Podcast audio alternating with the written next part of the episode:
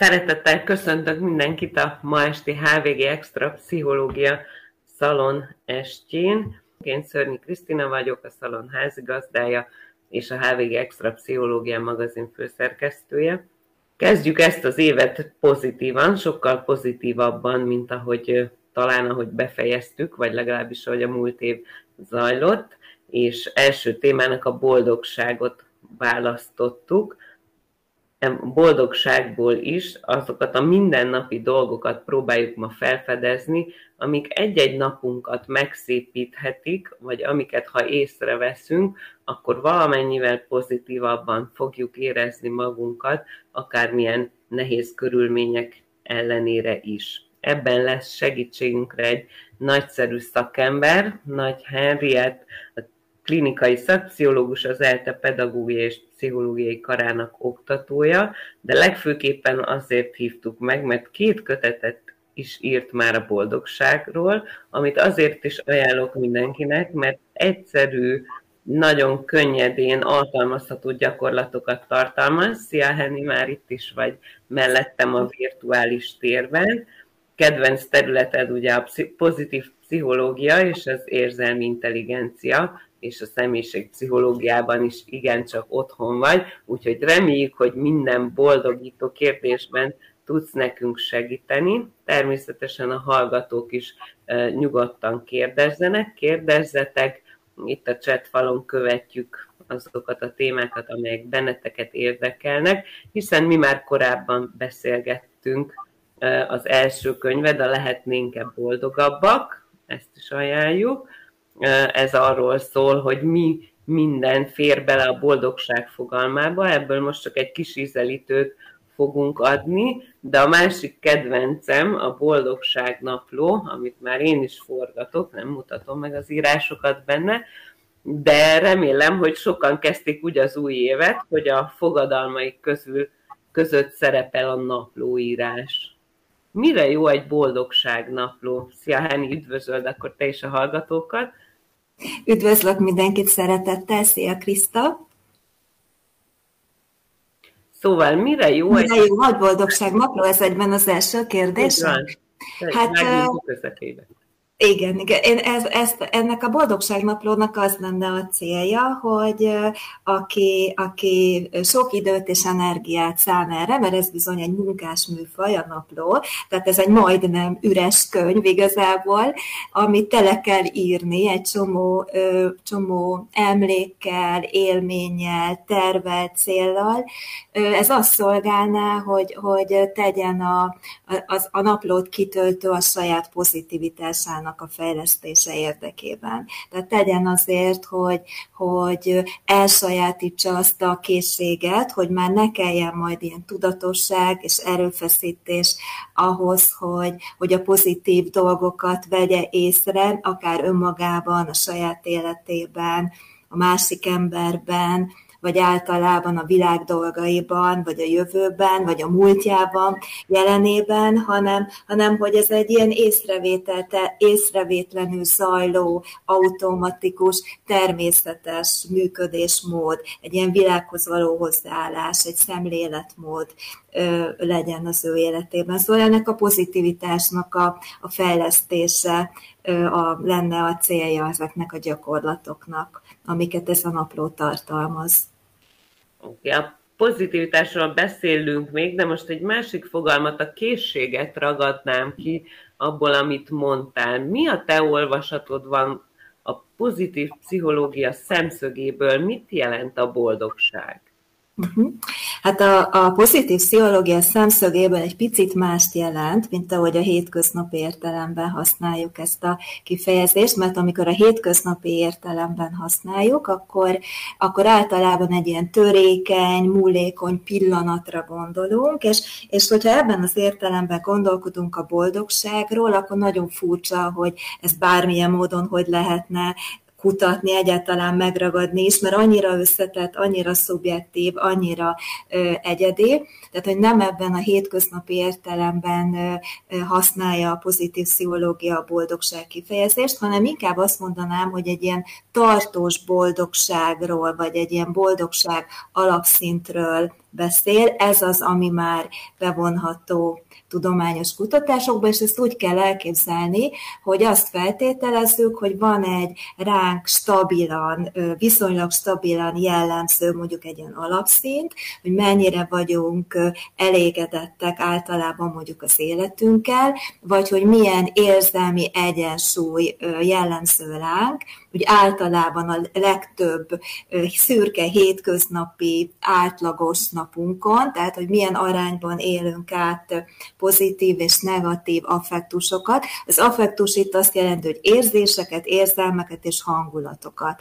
Tehát, hogyha valaki mondjuk legalább háromszor annyi pozitív érzést, érzelmet, meg hangulatot él át, az átlagos mindennapok során, tehát nem azokon a különleges nagy napokon, amikor nagy események történnek vele, hanem a szürke hétköznapokban, mint negatív érzést, mondjuk félelmet, szorongást, dühöt, haragot, ingerlékenységet, frusztrációt, stb., akkor, akkor őre mondjuk azt, hogy ő egy magasabb, tartós alapboldogság szinttel rendelkezik, mint hogyha valakinél ez az arány úgy alakul, hogy, hogy nincs ilyen mért, nincsenek ilyen legalább háromszor fölényben a, az apró pozitív érzések, érzelmek, hangulatok a negatívakhoz képest.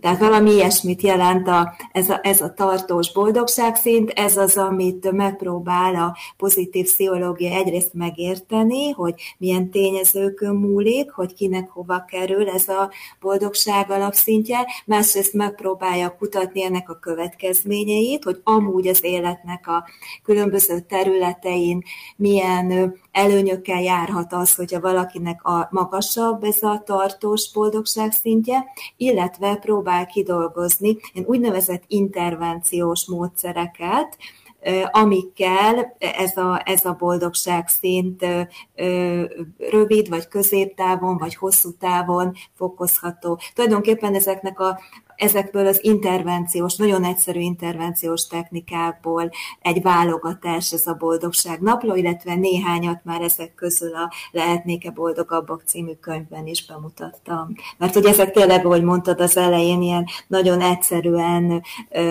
meg, megtanulható és alkalmazható kis feladatok. Azért nem kevés gyakorlat van ebben a könyvben, ahogy mond, mondtad, sokat kell mi, nekünk magunknak dolgozni, csak nagyon röviden, mert feltűnt például a naplóban, hogy minimum fél, de inkább egy évet ajánlasz a kitöltésére. Miért kell ehhez ilyen sok idő? Ugye megszoktuk már, hogy néhány előadás, vagy egy hétvége alatt képesek vagyunk el sajátítani valamilyen szinten persze bizonyos dolgokat, ahhoz képest nekem ez melósnak tűnik mert hogy ez az is, így van, ez, ez az az is.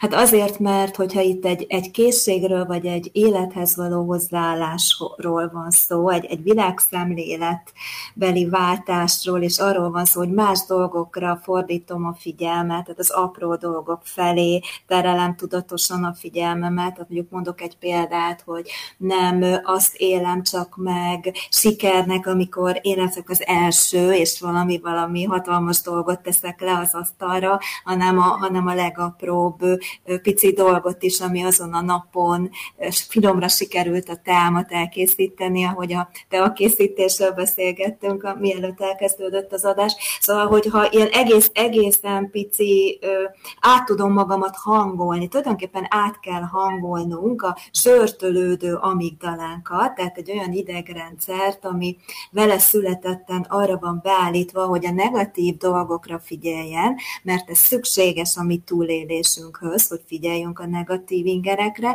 a negatív ingerekre reagáljunk érzelmi válaszokkal, lehetőleg jó intenzívekkel, hogy azok megállítsanak, megvédjenek bennünket a, a, a lehetséges veszélyekkel szemben. Tehát ha van vele születetten egy ilyen zsörtölődő amígdalánk, akkor, akkor azt ilyen örömteli amigdalává át lehet formálni, tehát el lehet érni azt, hogy ne ez legyen az automatikus hozzáállás és válaszreakció, de az, az nem egyik napról a másikra fog megtörténni, és lehet, hogyha valaki most belelapoz ebbe a boldogság napló könyvbe, és akkor csak így egy-két percet szán rá, és random módon egy-két gyakorlatot kiszúr belőle, akkor azt fogja mondani, hogy jé, ezt már én is csináltam, vagy ez, ez, ez, ez már a nagyi is mondta, vagy hát ez olyan egyszerű dolog, ettől hogyan változna meg az életem. Ez mindig az, ha egyet-egyet emelünk ki a gyakorlatok közül, keresztül, ennek a, a hatása attól várható, hogy ilyen nagy mennyiségű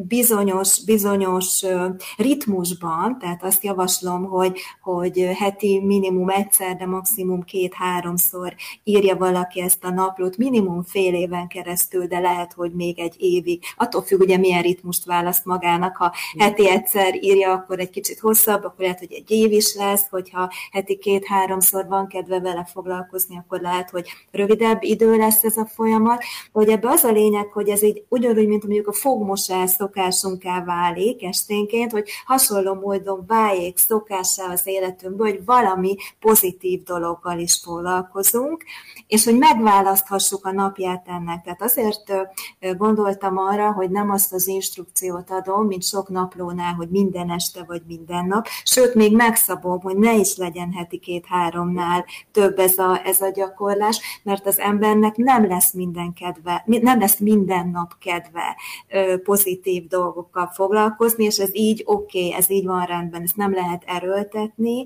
az éppen ellentétes hatást váltanak ki, hanem meg kell hozzá találnunk igazából a hangulatunkat, vagy azt a napszakot, vagy azt a napot, amikor ezzel foglalkoznunk kell, és nagyon-nagyon kitartóan, nagyon-nagyon sok különböző gyakorlatot kell ahhoz Nyilván van ebben egy rendszer, vagy egy mögöttes struktúra, hogy hogy épülnek fel egymás után a gyakorlatok. Ezek nagyon változatos gyakorlatok, ez, e, ez is egy tudatos szempont volt a napló összeállításánál, ahhoz, hogy ez a bizonyos pozitivitásbeli, életszemléletbeli váltás a végére észrevétlenül igazából megtörténjen. És nem is tudom, mit akartam még az előbb, valamit még akartam mondani, de majd, majd lehet, hogy te a kérdéseddel visszautalsz hogy mi az, amit csak elkezdtem, és nem fejeztem be, mert van egy olyan érzés, amit valamit belekezdtem, és nem fejeztem be. Lesz még időnk, lesz még Igen. időnk kivesézni. E, egy picit térjünk vissza az alapokhoz, ehhez a boldogság alapszinthez. Ez mitől függ, hogy tehát én, lehet, hogy én egy boldogabb típusú ember vagyok, mert így születtem, vagy ezt örököltem, vagy, vagy ezt tanultam, és hogy milyen mértékben változtatható ez az alapszint, amit az ember ugye magáénak tudhat. Mondjuk a kiinduló pontja, akár a naplóban is van egy ilyen, ilyen rész, ahol, ahol valamihez képest viszonyítjuk a dolgokat. Uh-huh. Hát legkevésbé a boldogság alapszint szempontjából az életkörülmények számítanak. Ők is számítanak. Ezt, ezt legkevésbé, azt legkevésbé. Ki Hát, hogy ugye, hogy a három dolgot fogok említeni, az életkörülményeket, a genetikát, és hogy ami, ami az utolsó része a kérdésednek, hogy a döntéseinken, a tudatos hozzáállásunkon való rész, amit azon keresztül változhatunk, akár egy ilyen napló ö, ö, végigvezetésen keresztül, az 40 százalék. Tehát a, a negy, kb. 40 százaléknyi rész van arra, hogy tudatossággal, azzal, hogy teszünk azért, hogy hogy boldogabbak legyünk, tudunk változtatni a boldogság alapszintünkön, és a másik két tényező, tehát az életkörülmények, illetve a genetika pedig úgy aránylik egymáshoz, hogy a genetika az olyan 10, néha 15, bocsánat, az életkörülmények 10, néha 15 százalékra teszik az életkörülményeknek a befolyásoló szerepét, ami, ami egyébként a hétköznapi hiedelmeknek ellentmond, amúgy nem olyan kevés 10-15 százalék, tehát hazugság lenne azt mondani, hogy ezek nem számítanak, csak általában ezek azok a tényezők, amiket a mindennapok során felülértékelünk. Mondjuk ide tartozik az anyagi jólét, a családi állapot, az objektív egészségi állapot, a, a stb. Tehát amik itt szó szerint a, a, az életünk körülményeit fedik le, vagy takarják, és akkor a genetika pedig hát 50%-ban számít, itt elsősorban két dologra kell gondolni. Az egyik bizonyos alapszemélyiség jellemzőkre, tehát olyan személyiség jellemzőkre, amik azért alapok, mert nagyrészt genetikailag meghatározottak, és tartósan jellemzőek ránk az életünk során, Ilyen például a, az érzelmi stabilitás vagy labilitás, tehát aki, vannak, aki, aki érzelmileg stabilabb, ő ilyen értelemben egy jobb boldogság alapszinttel fog indulni, aki pedig érzelmileg kiegyensúlyozatlanabb, hajlamosabb a, az ingerlékenységre, a, a, az aggodalmaskodásra, a szorongásra, ő pedig egy kicsit rosszabb alapszinten fog indulni, illetve hát a bizonyos mentális betegségek, amik nyilván együtt járnak, ha, keményen együtt járnak a boldogtalanság uh-huh. érzettel, mint mondjuk a klinikai depresszió, vagy a klinikai szintű szorongás, ezek megint olyan jellemzők, amikre, amire, amik egy genetikai hajlamot örökölhetünk. Persze kellenek majd körülmények is ahhoz, hogy ezek ö, ö, teljesen megjelenjenek, de hogy a genetikai hajlam ezekre ö, öröklődik. Úgyhogy ez tulajdonképpen az öröklött rész, és akkor egy olyan 40, 40 százaléknyi tere van annak, hogy, hogy, hogy jobban érez, hogy magasabb legyen az elégedettségérzetünk, illetve, illetve hogy, hogy, egy, hogy, hogy növeljük a pozitivitásunkat, tehát hogy egy picit több pozitív, tehát apróbb dolgokhoz is kapcsolódóan is át tudjunk már élni pozitív érzéseket, érzelmeket, hangulatokat, és hogy több legyen a szürke, átlagos mindennapokból mindennapos során ezekből az életünkben, mint a, mint a negatív érzésekből. Szuper, ez azért jó, majd nem fele részben befolyásolni tudjuk a, Igen. a saját boldogságunkat, azt gondolom. Miért alakult ki szerinted ez a tévhit, hogy egyébként olyan sokszor kívülre tesszük? Tehát, hogy egy nagyobb ház, vagy egy kényelmesebb élet, én, én például, nem tudom, nekem a nyugodtság jutott eszembe, tehát hogy boldog élet egyenlő nyugalom valamiért. Tehát, hogy, hogy miért, hogy, hogy alakult ez, hogy ennyire külső tényezők alapján kezdtük el a boldogságot ért, értékelni, vagy, vagy magunkba legalábbis ezekbe a, a dobozkákba kerültek a, uh-huh. Hát erre, erre ugye ezekre, hogy a boldogságot életkörülményekhez kapcsoljuk, ezekre úgy szokott a szakirodalom utalni, mint boldogság mítoszokra. Tehát, mint a mítoszok, ahogy általában születnek, ezek ilyen, ilyen ö, ö, azt, a, tehát, hogy ezek ilyen közhiedelem, tehát amíg, amíg ezeket nem kezdjük el lerombolni, addig azt fogjuk hinni, hogy boldogabbak lennénk akkor, ha ez és az, kinek milyen életkörülménye, hát kedvezőbb lenne, vagy, vagy igen, jobb lenne annál, amilyen. Ami egyébként igaz is, tehát hogy ezek, ezeknek megvan a, az igazság alapjuk, mert valóban boldogabbak leszünk akkor, amikor az élet körülményeik javulnak. Csak itt szeretnék arra visszautalni, hogy tartós boldogság érzet, uh-huh. Mert hogy az életkörülmények tudják javítani nagyon jelentősen nyilván a, a boldogságérzetünket, csak nagyon gyorsan bekövetkezik az úgynevezett hedonikus adaptáció, tehát a jóhoz olyan az emberi természetnek az egy sajátja, hogy a jóhoz nagyon gyorsan hozzászokunk.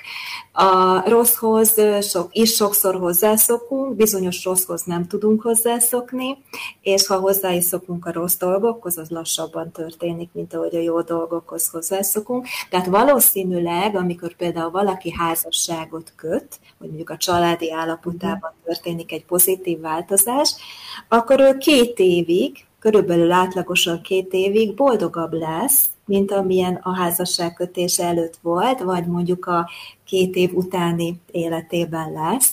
Vagy hogyha az ember beköltözik egy új házba, akkor egy három-hat hónapig valószínűleg boldogabb lesz, mm. mert hogy, hogy, hogy ez, ez, ez, ez tud, vagy megkapsz egy új autót, akkor boldogabb leszel ideig, óráig, csak nagyon gyorsan ehhez hozzászoksz. Tehát a tartós boldogság szintedet nem tudják igazából, ezek olyan hatékonyak, tehát amikor ezeket a százalékokat mondom, ez a 10-50-40, akkor erre a tartós, ami évtizedeken keresztül jellemző rád, az élet eseményeitől nagyjából független, erre utalok, és ezt a tartós boldogságot, ezt, ezt nem lehet egyszerűen az életkörülményekkel akármeddig feltornázni, hanem csak bizonyos mértékig, és mondom, ennek az alapvető oka az, hogy nagyon gyorsan hozzászokunk ahhoz, ami, ami kényelmes, ami jó, már nem fogja növelni az elégedettségérzetünket, hanem nagyon sokszor beindul az elvárásoknak az eszkalációja,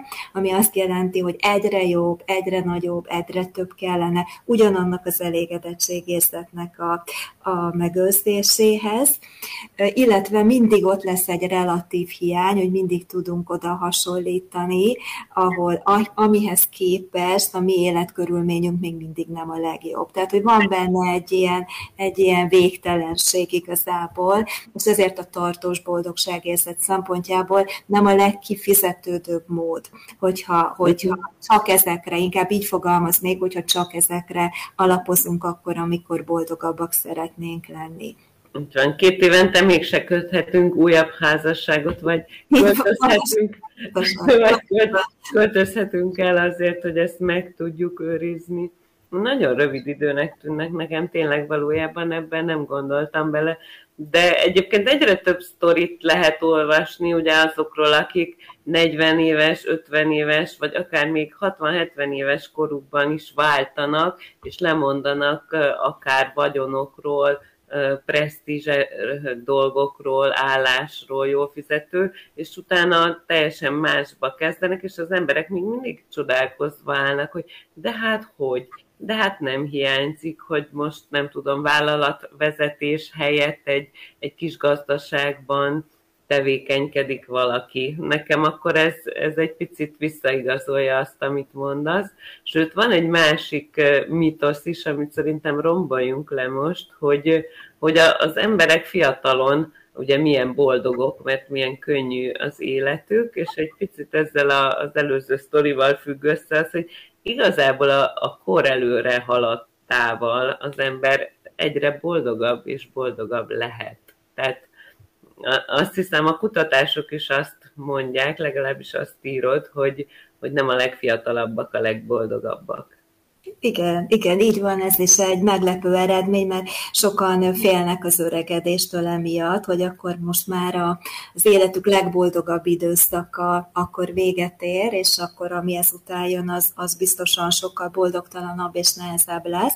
Közben pedig valóban azt mutatják a kutatások, hogy, hogy az idősek szoktak. A legtöbb, azért nem teljesen egyöntetőek a kutatások, abban, abban egyöntetőek, hogy azt a boldogság mitoszt, azt biztosan elengedhetjük, hogy a fiatalok a legboldogabbak, ez, ez, ez, ez biztosan nem igaz, a legtöbb kutatás azt mutatja egyébként, hogy az idősebbek a legboldogabbak, és a középkorúak a legboldogtalanabbak, és akkor a fiatalok pedig az idősek és a középkorúak között vannak ilyen mhm. átlagos boldogság szintben. Hát sokféle különböző magyarázat merül fel, hogy, hogy mi lehet ennek a, a hátterében talán a, a legbefolyásosabb az egy ilyen szocioszelektivitás elmélet nevű magyarázat, ami, ami arra utal, hogy ahogy az ember idősödik, tipikusan fontosabbá válnak számára a szocioemocionális jutalmak, kvázi mondjuk ezt arra tudom lefordítani, hogy az emberi kapcsolatok például sokkal fontosabbá válnak mondjuk a teljesítmények hajszolásánál, tehát hogy nagyon sok ember hogyha ha sikerül jó fizikai egészségi állapotát megőriznie idősebb korára, akkor, akkor, be, akkor egy olyan szerencsés életszakasz jöhet el az életében, hogy azt teheti már, amit szeretne. Tehát, hogy kikerül ebből a, ebből a mókuskerékből, ebből a modern életvitelből fakadó rengeteg stressz lekerül a válláról, van ideje hobbikra, azokra a dolgokra, amiket esetleg addig nem tudott megvalósítani, több időt fog szánni a kapcsolatainak az ápolására, nem aggodalmaskodik már nyilván a jövőn, ami általában például a fiataloknak a boldogtalanság, a relatív boldogtalanság érzetét okozza, hogy nagyon sokat aggodalmaskodnak a jövőn. Uh-huh. Nem tudnak nagyon a jelenben lenni, a jelennek örülni,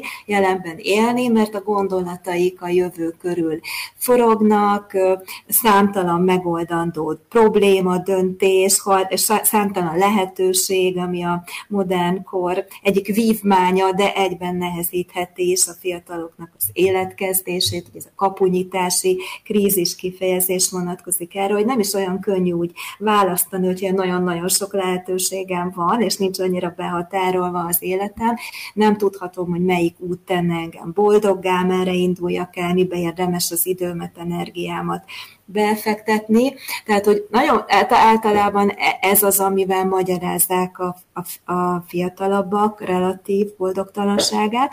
Középkorúak pedig egy érdekes uh, ott, ott is valószínűleg ez a célok, meg ez az életért, egyrészt ez a nagyon nagy túlhajszoltság, tehát hogy a középkor az ember életében általában az az életszakasz, amikor a legjobban túl van terhelve, tehát amikor karrier, család, szülők még, tehát nagyon-nagyon sok tennivaló van, dolog van, nagyon benne van az ember a mókuskerékben, egy ilyen állandó hajszoltság, időhiány, egyszerre 50 dologra kell figyelni, hogy valahogy hogy helytálljunk. Tehát, tehát ezek nyilván, ez, ezek minden, szinte minden középkorú embernek az életében ott vannak, és okozhatják ezt a, ezt a, ezt a boldogtalanságérzést. A másik pedig a célok kérdése, hogy általában kétféle életutat lehet ilyen életközépi krízis idején megfigyelni. Az egyik, amikor valaki fiatalon kiválasztott magának bizonyos célokat, és hát a célokért való küzdelem az ugye nagy boldogságérzettel jár együtt, de sokszor nem, a, nem amikor beteljesül az álmunk, nem akkor leszünk általában boldogok, sőt általában a soha nem olyan jó, mint ami ennek véltük, hogy majd lesz, mm. hanem addig nagyon jó, amíg álmodozunk róla, hogy majd milyen jó lesz, amikor az bekövetkezik az életünkben, és akkor bekövetkeztek a nagy életesemények, és jön egy ilyen csalódás, hogy ez mégsem lett annyira, mégsem lettem annyira boldog attól, hogy van egy család, családi házam, hogy itt vannak a gyerekek, vagy, vagy, vagy hogy bármi, autó van a garázsomban, akkor, akkor ez, egy, ez egy ilyen csalódást okozhat, és nagyon nehéz akkor újfajta célokat találni, hogy akkor innétől mi, mik legyenek, amikről álmodozzak, meg amiről, amiért küzdjek, meg ami, ami a mindennapjaimat kitöltse. Ez az egyik ö, ö, út, a másik pedig, amikor meg nem sikerült teljes, teljes, amikor meg voltak a nagy álmok fiatalon, amivel valaki elindul az életében, és akkor azt tapasztalja középkorúként, hogy hát ezek nem jöttek össze. Akkor arra simán rámehet egy élet, vagy legalábbis a boldogság érzet szempontjából értem, hogy rámehet, hogy attól, attól boldogtalanná lehet válni, hogyha az ember elhiszi azt, hogy most már nem lehet boldog, mert az nem sikerült. Pedig valószínűleg akkor alakulhatnak ki ezek a, ezek a boldogtalanságtól való félelmek. Hogyha ez nem jött össze, akkor, akkor, akkor, akkor azt gondolhatja az ember, hogy innétől akkor neki már nincs is meg a, a teljes esélye és lehetősége a boldogságra. Úgyhogy valószínűleg ilyen, ilyesmi magyarázatok lehetnek ezek mögött az első ránézésre talán furcsa, furcsa életkor és boldogság kapcsolatára vonatkozó eredmények mögött annyit tegyünk hozzá, hogy azért most már tényleg a, a, történetek bizonyítják, hogy az élet középben is el lehet kezdeni egy olyan változást, és, és teljesen jól és hatékonyan is sikerrel lehet, amikor az ember végre azt csinálja, amit akar. Úgyhogy én nagyon szeretem ezeket a történeteket legalábbis, ez mindig, mindig biztatás adnak, és tehát szerintem teljesen motiválóak, hogy, hogy sosem késő akár boldogabbnak lenni, vagy, vagy akarni. Szerinted a, a boldogság megélésének a képessége is fejlődik, fejleszthető, vagy fejlődik-e magától az mondjuk, hogyha az embert pozitív élmények, események érik, vagy, vagy erre tényleg tudatosan kell figyelni, hogy, hogy ez a képesség, ez, ez fejlődjön, és világon uh-huh. is többször tudjuk.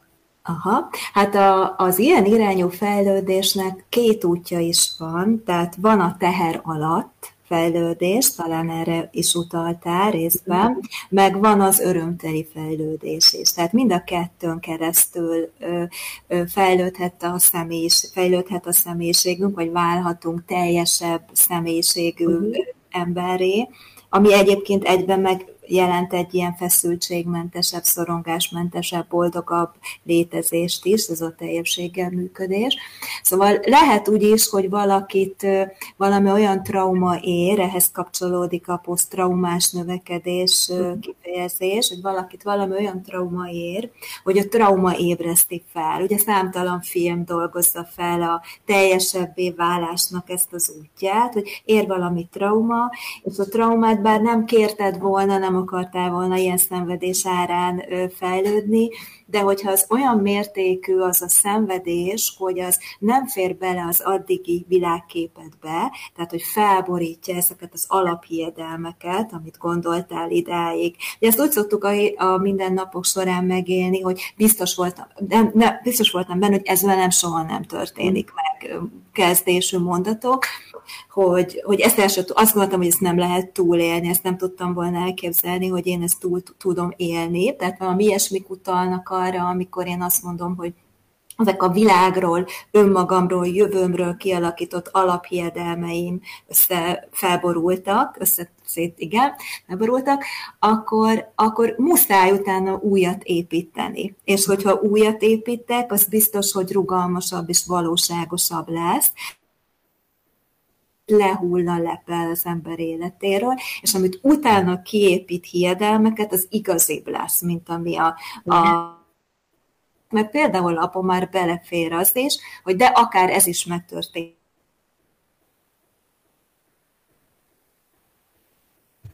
Traumás növekedés, ez például olyan dolgok abba nyilvánul meg, hogy az ember magát az életet többre tartja. Tehát nagyobb, tehát nagyobb tisztelt, tehát hogy, hogy, hogy, hogy többet jelent egyáltalán az, hogy életben vagyok, és lélegzem, és nem fáj semmi, és, és kimehetek a szabad levegőre, és érzem a napfényt, és, és, és nyílik egy virág, tehát hogy ez az életnek ez a nagyra értékelése vagy tisztelete, meg az apró örömöknek a megélése, akkor szinte automatikusan megjelenik.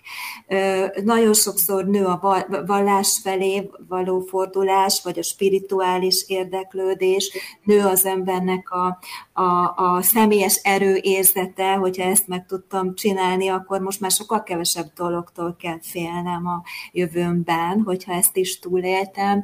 Általában ilyenkor megfigyelhető az, hogy az ember újra értékeli a kapcsolatot kapcsolatait, megtörténik egy ilyen szelekció, hogy, hogy kik azok a, az emberek, de akik tényleg fontosak a számomra. Azt meg lehet figyelni, hogy az ilyen, hogy a boldogabb emberek, vagy a teljesen működő, teljesebben működő emberek életében mindig kevés, de mély szoros kapcsolat van. Tehát nem ilyen nagy ismerősi körök és, és, és sok emberrel való kapcsolattartás, hanem néhány emberrel, de az egy nagyon szoros és meghitt kapcsolat.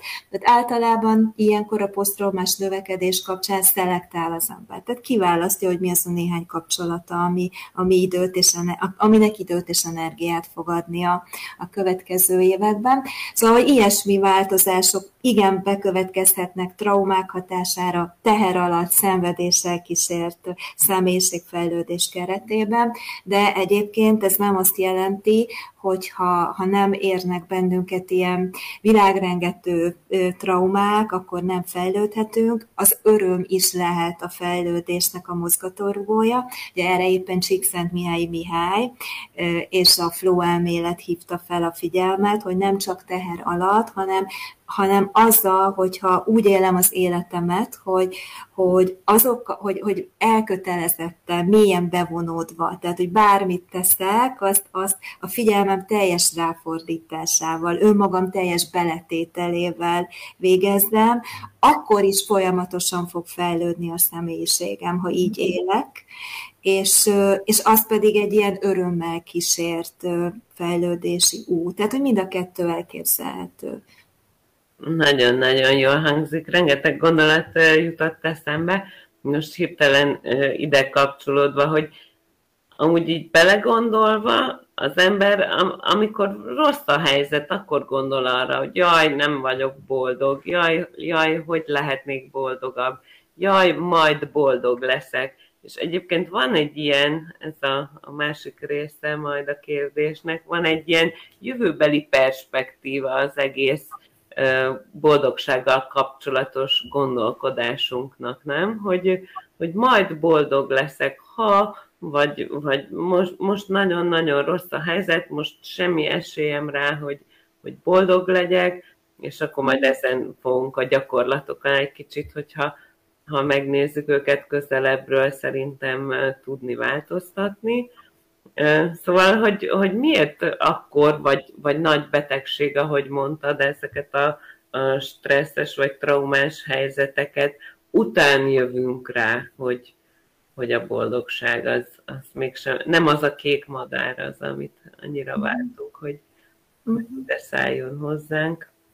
Hát valószínűleg, valószínűleg, amikor ilyen hétköznapi értelemben boldogok vagyunk, mert most szerintem a kicsit a kérdésed ezt a, ezt a muszáj ehhez a hétköznap értelembe vetett boldogsághoz uh-huh. mégis egy picit akkor uh, ahhoz is szól, hogy amikor így a hétköznap értelembe vagyunk boldogok, akkor nem biztos, hogy tudjuk, hogy akkor vagyunk boldogok. Igen, hát, igen. Hogy, igen. Hogy, hogy az, az, az, igen, ugye, hogy ez az, az inkább így, így utólag, nagyon sokszor például akkor jövünk rá, szerintem, amikor mesélünk valakinek ö, valami korábbi élményünkről, és amikor felidézzük, hogy ez milyen volt, meg elképzeljük, visszaidézzük az apró részletekig az akkori történéseket, akkor többenünk rá, hogy Jézus Jézusom, milyen boldog is voltam akkor, vajon tudtam-e?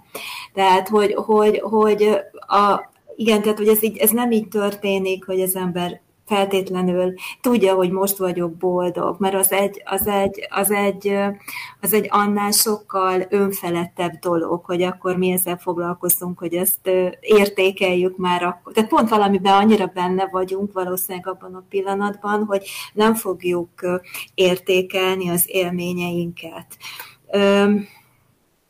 És nem is tudom, mi volt a második része a kérdés. Le, legyen ez már egy jó jel, hogy amikor nem értékelünk éppen, akkor ja. már kezdjünk el gyanakodni, hogy... Igen, igen. Tehát az ember akkor nem, tehát, mert a flow állapota is például olyan, hogy amikor a flow állapotában vagy, akkor, akkor nincsenek ott akkor rögtön, hú, de milyen pozitív érzéseid, és nem tudod, hogy ez milyen jó neked, hanem utólag ö, jönnek meg ezek a, ezek a pozitív érzések, mert amikor benne vagy a flow élményzónában, akkor az azt jelenti, hogy azzal foglalkozol, ami történik, nem azzal, hogy te hogy vagy, éhes vagy, szomjas vagy, boldog vagy, milyen érzésed van, milyen hangulatod van, nem értékelsz igazából.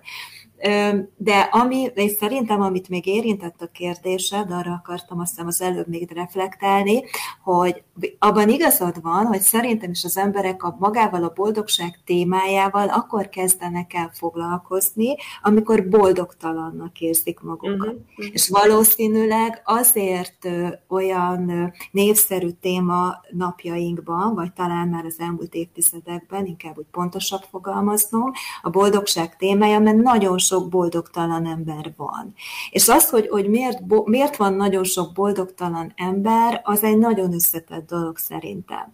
Tehát nyilván, nyilván lehet ezt egyéni szinten is megközelíteni, hogy lehetnek annak egyéni traumák, egyéni önértékelési problémák, egyéni korai tapasztalatok, vagy családi minta a háttérben, de, de általában is lehet arról beszélni, hogy az a modern életvitel, ahogy most élünk, legalábbis aktív korunkban, ahogy az előbb utaltunk rá, az bizony nagyon sok olyan tényezőt, olyan stresszel jár, tehát ez az időhiány, ez az információ dömping, a médiabőség, a kötelező figyelemmegosztás, a rengeteg sok, sokkal több tennivaló, mint hogy legyen idő lelassulni és észrevenni mondjuk az életnek az apró örömeit. Tehát az életvitelünkből is fakad az, hogy sok ember boldogtalan, és tulajdonképpen a, még, még egy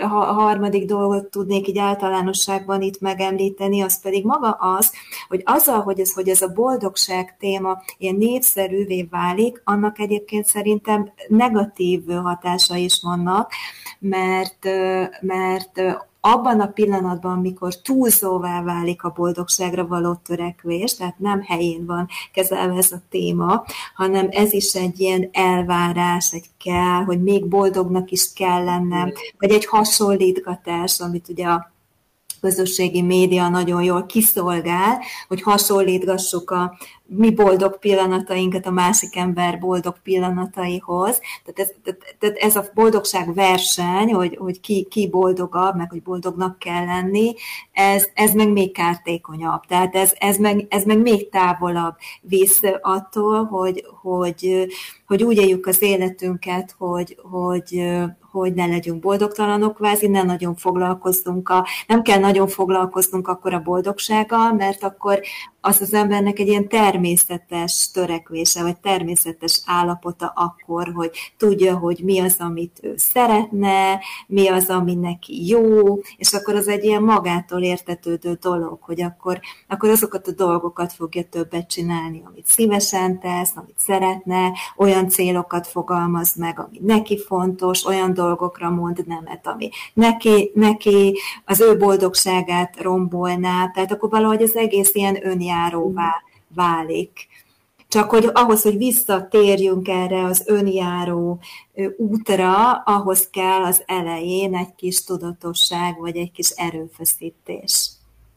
Néha nem is kicsi. Néha nem is kicsi. A, a, most a túlzott boldogság hajhászásról jutott eszembe az optimizmus, amit az elején említettem, hogy még beszéltünk, mert hogy nagyon sokszor ellenérzést vált ki szinte bennünk az, hogyha valaki ilyen, ilyen túlzott optimista, vagy, vagy ugye mindig mosolyog az amerikaiakra, szoktuk ezt mondani, hogy hát ők már annyira hurrá optimisták, hogy, hogy nem is szimpatikus az egész dolog. De valójában a boldogság nem egyenlő az optimizmussal, ugye? Nem, nem, nem, egyáltalán nem. Sőt, hát magának az optimizmusnak is van reális, irreális, túlzó, egészséges, meg ugyanez a pozitivitással is elmondható típusa, tehát hogy, hogy a, az irreális optimizmus az mindig egy védekezés. Nem a legrosszabb dolog, ami történhet mhm. velünk, hogyha irreálisan optimisták vagyunk, mert az is egy ilyen megküzdési mód, de az egy védekezés. Annak nincs köze a, a, ilyen értelemben a, a valódi boldogsághoz. Az egy védekezés. Az, abban mindig benne van a világ bizonyos aspektusainak a tagadása, vagy ignorálása, nem figyelmen kívül hagyása, és általában csak ideig, óráig tartható fel. Tehát most a tartósból, kicsit olyan, mint az életkörülmények, ahogy beszéltünk, most a tartós boldogságérzet szempontjából nem kifizetődő. Lehet, hogy lenne, lehet, meg lehet nevezni olyan helyzeteket, amikor az irreális optimizmus is rövid ideig nekem hasznos lesz, mert segíteni fog valamin átlendülni, vagy lesz ennek értelme, de hosszú távon nem járul hozzá a, a, a boldogság alapszintnek a magasabb szintjéhez. A reális optimizmus az, az már igen, tehát a, meg, meg, a, meg a reális optimizmus az, az nyilván nem lehet túlzó, mert a világ, és akkor ehhez ezt össze is tudom kapcsolni a, reális túlzó pozitivitással, tehát hogy a valódi pozitivitás, az, azt szoktuk mondani, hogy nem hamis, nem passzív. Ez azt jelenti a nem hamis, hogy, hogy nem, nem azt jelenti, hogy nem élek meg közben minden negatív érzést és gondolatot. Tehát, hogy ne kell hesegetnem a, az életnek a negatív oldalait, vagy a negatív érzéseimet nem élhetem meg. Nem mondhatom azt, hogy én most fáradt vagyok, vagy rossz kedvű, vagy lehangolt, vagy csalódott, mert Jézusom, akkor már nem vagyok elég pozitív. Nem. Akkor nem vagyok elég pozitív, ha ezeket nem élhetem meg, és nem mondhatom ki. Tehát, hogy, hogy egy, egyfajta ilyen szabadság szabadság, a negatív érzések megélésével kapcsolatban kell egy szabadság, csak akkor van a pozitivitásnak értelme. Mert az egész csak akkor művészet, hogyha úgy tudok örülni a, az élet apró dolgainak, hogyha látom a rosszat is. Ha nem látom a rosszat, mert lehúzok egy rólót, akkor az nem művészet, akkor az egy ilyen átmeneti megoldás, védekezés valami ellen, ami átsegíthet bizonyos helyzeteken rövidebb ideig, de nem lesz hosszú távon egy, egy boldogságot megalapozó dolog. Tehát, hogy ezt jelenti a, a nem hamis. A nem passzív, az pedig azt jelenti, hogy hogy a pozitivitás az, az nem jelenti azt, hogy beletörődöm mindenbe, és nekem így is jó. Én látom, hogy milyen ö, ö, szépek a felhők, ezért nekem nem, nekem, én nem foglalkozom az életnek a sötét dolgaival, vagy nem, nem beletörődök, mindent elfogadok. Szóval nem, nem erről van szó, hanem, hanem, hanem, hanem hogy pont egy ilyen aktív, a, a sorsunkat a kezünkben tartó hozzáállás és a negatív dolgoknak a, a megélése melletti apró örömök észrevétele, befogadása és megélése lenne a pozitivitásnak a, a, a lényege. Szuper, engem meggyőzött mindenképpen. Még egy, amire utaltam az előbb, ugye ez a jövő perspektíva, hogy jövő, jövőbeli boldogságról gondolkodunk, és hogy a, ahogy még hozzátetted, hogy a múltbeli boldogságot meg igazából a jelenben fogjuk tudni feldolgozni, vagy megélni. Ami a naplódban is nagyon izgalmas volt nekem, hogy, hogy ez tartalmazza a múlt, a jelen és a jövő időperspektíváját a boldogságnak. Nekem valahogy így áll össze a tartós, tehát hogy, hogy van valami a múltból, jön valami, valami van a történik velünk a jelenben, és egyébként van egy jövőben mutató perspektívája. Úgyhogy egyrészt erre az időbeliségére is kíváncsi vagyok, másrészt meg akkor beszéljünk. Ne haragudj, csak lemerül, lemerül az akkumulátorom, úgyhogy bocsánat, be kell ezt. Megvárlak, minden. Be kell ezt egy pillanat. Azt hittem, hogy tovább fogja bírni.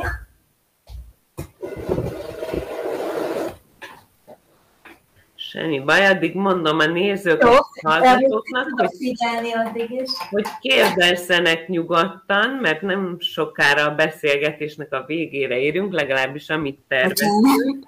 Úgyhogy nyugodtan lehet kérdezni, illetve most kérdezzetek, most kérdezzenek, ha bármi olyan témát kihagytunk volna, ami még érdekelne benneteket, akkor szívesen válaszol Henny is, vagy beszélgetünk még különböző boldogság elemekről, vagy boldogságot érintő kérdésekről, úgyhogy itt az alkalom, hogy feltegyétek a kérdéseket, és természetesen kedvezményes könyvekkel is készültünk nektek, amit itt a képernyő alján olvashattok. Szóval, hogy van egy időbelisége, és egyébként ez, ez nem egy jövőbeli, hanem egy múlt ból jövő, a jelenben létező és a jövő bemutató perspektíva, erre nagyon-nagyon kíváncsi vagyok, mert hogy számomra így állt össze a tartósága, és akkor utána pedig a, a tartós boldogságnak az elemeiről és esetleg hozzá kapcsolódó gyakorlatokról beszéljünk majd egy kicsit, ha csak nem terel el bennünket valamilyen kérdés még előtte. Igen, igen tehát hogy, hogy azért valóban így struktúráltam a feladatokat, hogy a pozitivitást lehet azon keresztül fejleszteni, hogyha megpróbálunk minél több pozitív élményt felidézni a múltunkból, múltunkhoz kapcsolódóan, és megosztani ezeket az élményeket másokkal a jelen fejezet az olyan gyakorlatokat mutat be, hogy hogyan tudjuk a jelen tudatosságunkat növelni, hogyan tudunk a jelenben lenni, és a jelenből minél több pozitív érzést meríteni, hogyan lehet a, a jelenben, hogyha történik körülöttünk valami jó dolog, akkor a jó dologra adott reakciónkat hogyan tudjuk intenzívebbé tenni, vagy elhúzni, hogy egy kicsit hosszabban tart tartson, tehát körülbelül ez a jelenhez kapcsolódó gyakorlatoknak a, uh-huh. a, a célja. A jövőhöz kapcsolódó gyakorlatoknak a célja pedig az, hogy abból is tudunk merítkezni, hogyha megtervezzük magunknak a boldog pillanatokat, ahogy itt talán a beszélgetésben korábban is beszéltünk erről, hogy, hogy bizony nagyon sokszor az, amíg várhatok valamit, hogyha van valami, ami, amit várok, az, az abból nagyon-nagyon lehet töltekezni, és számos számos pozitív élményt lehet abból, abból meríteni, hogyha, hogyha várok bizonyos életes vagy történéseket az életemben, és ez a jövővel kapcsolatos rész, ez még egy picit azt a célt is szolgálja, hogy az olvasó gondolja át, hogy őt milyen célok motiválják. Itt egy picit csoportosítom a célokat olyan szempontból, hogy vannak úgynevezett külső célok és belső célok, és ezért azt mutatják a kutatások eredményei, hogyha ha nem csak külső céljaik vannak, hanem a belső célok is elég előkelő helyen, tehát a prioritás listánk elején szerepelnek, akkor az sokkal magasabban jár együtt az élettel való elégedettség élettel, meg a boldogság érzettel, míg hogyha nagyon a külső célok vannak csak előtérben, az pedig inkább a depresszió, meg a szorongás magasabb szintjével, tehát egy ilyen alacsonyabb mentális egészségi állapottal jár együtt. Tehát egy picit arra, arra olyan feladatokat tartalmaz ez a rész, hogy átnézzük, hogy milyen céljaink vannak, mennyire jellemzőek ránk, hogy saját boldogító céljaink vannak, vagy pedig az jellemző ránk, hogy igazából nem tudjuk, hogy mit szeretnénk, nincsenek meg a saját boldogító céljaink, és akkor jobb hiány mégis kell valami cél, akkor megpróbáljuk mások célját átvenni, amiről úgy véljük, hogy talán az a cél a másik embert boldoggá teszi, ami egy nagyon rizikos dolog, mert egyrészt lehet, hogy rosszul véljük, tehát hogy lehet, hogy nem is teszi igazából boldoggá, csak mi gondoljuk azt, hogy boldoggá teszi, vagy pedig még az is lehet, hogy őt boldoggá teszi, de minket pedig nem tenne azzá. Szóval Szóval, hogy, hogy hogyan fogalmazunk meg saját belső boldogító célokat, igazából ez a, ez a jövő fejezethez em, kapcsolódó kérdés. Említenék konkrétan ilyen belső célokat, hogy mik a belső célok. Uh-huh. Aha, de hát egyébként azt, attól belsők, tehát ez a belső jelző, ez azt jelenti, hogy, hogy nem valami külső megerősítőhöz kötődnek, tehát nem pénzhez, megjelenéshez, hírnévhez, hanem ilyen alapvető pszichológiai szükségleteknek a, a kielégítéséhez kötődnek, mint például az autonómia, hogy azt érezzem, hogy, hogy én irányítom az életem, a kompetencia, hogy legyenek olyan dolgok az életemben, egy, legalább egy-kettő, amiben kompetensnek élem meg magam, vagy, vagy tudjak kapcsolódni másokhoz.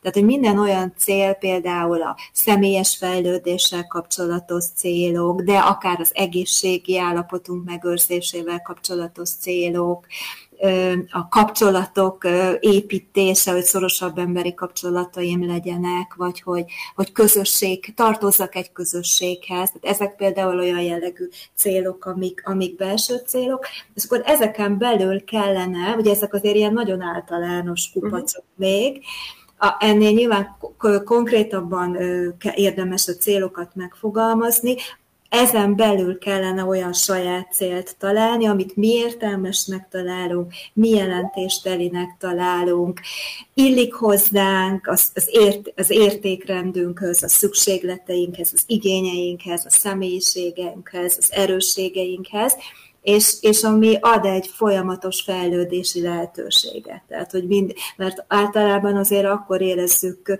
jól magunkat, hogyha, hogyha azt érezzük, hogy fejlődünk valamiben. És az, teljes, az, az lehet bármi, de, de hogy ez a fejlődés érzés az általában egy, egy fontos tartalék a, a mentális egészségnek, hogy ez is benne legyen az életünkben. Van két érdekes kérdésünk, úgyhogy mielőtt még a, a tartós boldogságot e, széjelszedjük, e, előtte bedobnám őket, most szerintem nagyon izgalmasak. Well-being vagy boldogság?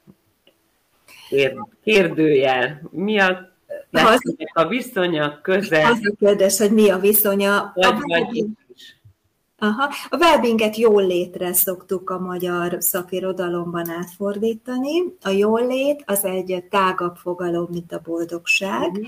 Tehát a, a jól létbe beszélhetünk érzelmi jól létről, ah, ahhoz általán a boldogság a legközelebb, beszélhetünk pszichológiai jól létről, szociális jólétről, stb.